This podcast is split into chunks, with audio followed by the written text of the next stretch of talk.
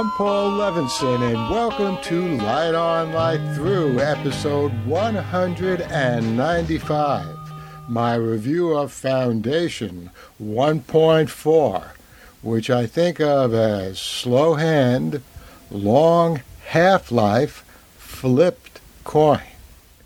Well, once again, I thought the narrative on Terminus in Foundation 1.4 ended much too soon, almost in mid-action.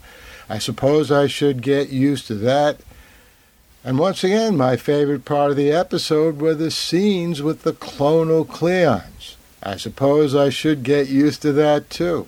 Yet, episode 1.4 was, because of those clones, my favorite episode so far. Send in the clones.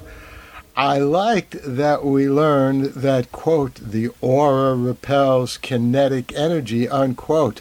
That is, the aura around the clones, which allows Brother Dawn to jump off a ledge to an outdoor pavilion and survive with just a pain in the shoulder. And lovers of any of the clones need to move slowly so they can touch the brother. Bring on the Pointer Sisters and their slow hand. Also, continuing the dynamic among the brothers is very instructive. By the way, there are a lot of musical references that pop up in my mind every time I see an episode of the Foundation series. And it's usually during some kind of sequence involving these clones. In episode 1.4, New Day finds fault with Old Day, Current Dusk's assessment of Harry Seldon. So the clones are learning, but so far the learning is way too slow to get ahead of the curve, a.k.a. what Seldon saw in the future via psychohistory. And speaking of which, we do see Harry again in a hologram, no less. But he's not in the vault on Terminus. He's in the heart of the Empire on Trantor, a recording including part of what we saw in an earlier episode, and I don't know why, after seeing Harry murdered at the end of 1.2, and we still don't have the full story, or even half the story on that, but why have we still not seen any holographic sign of Harry on Terminus? No impressive explanation of what would happen in his future in our present viewing of that story, just a recording of what we already saw part of before.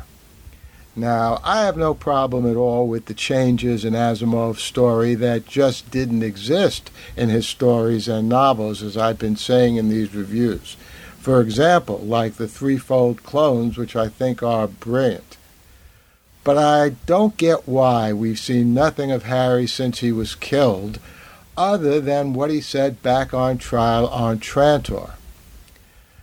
I suppose this interlude in the latest episode may be signaling another fundamental shift between page and screen in the Foundations, in which Harry makes all of his impressive predictions of the future back in his trial in the equivalent of holographic court TV on Trantor, although not really court TV, because it seems that maybe only the clones can see it at this point.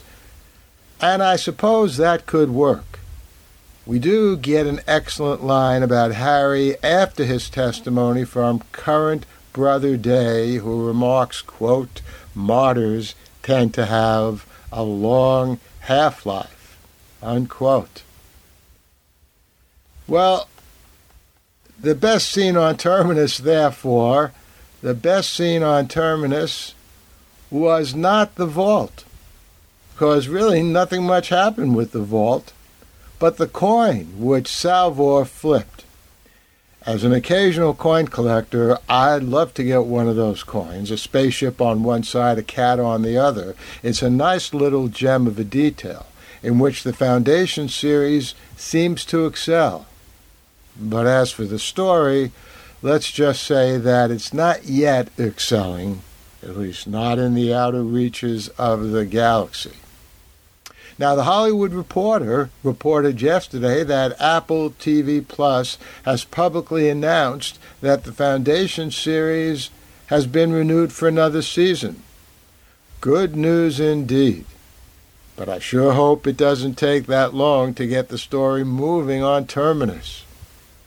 As Harry Seldon told us, the Empire won't last forever.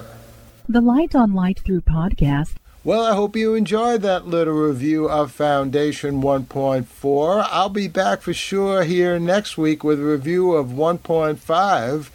That'll be the middle of the first series of the Foundation, the first season of the Foundation series, which will have 10 episodes. And who knows, I may be back even before then with a review of something else or a political commentary. Who knows? In the meantime, stay safe, stay well, and enjoy.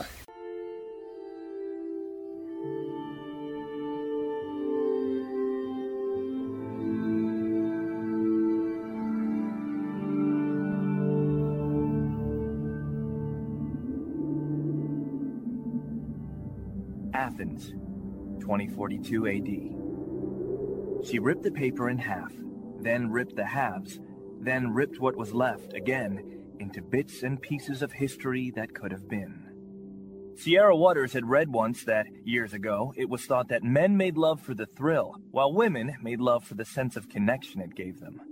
Curled Up With a Good Book says, Sierra Waters is sexy as hell.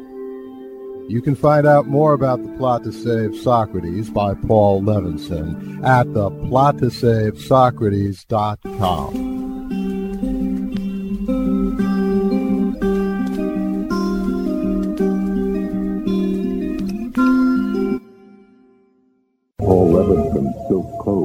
About an ancient biotech war raging on in secret for centuries.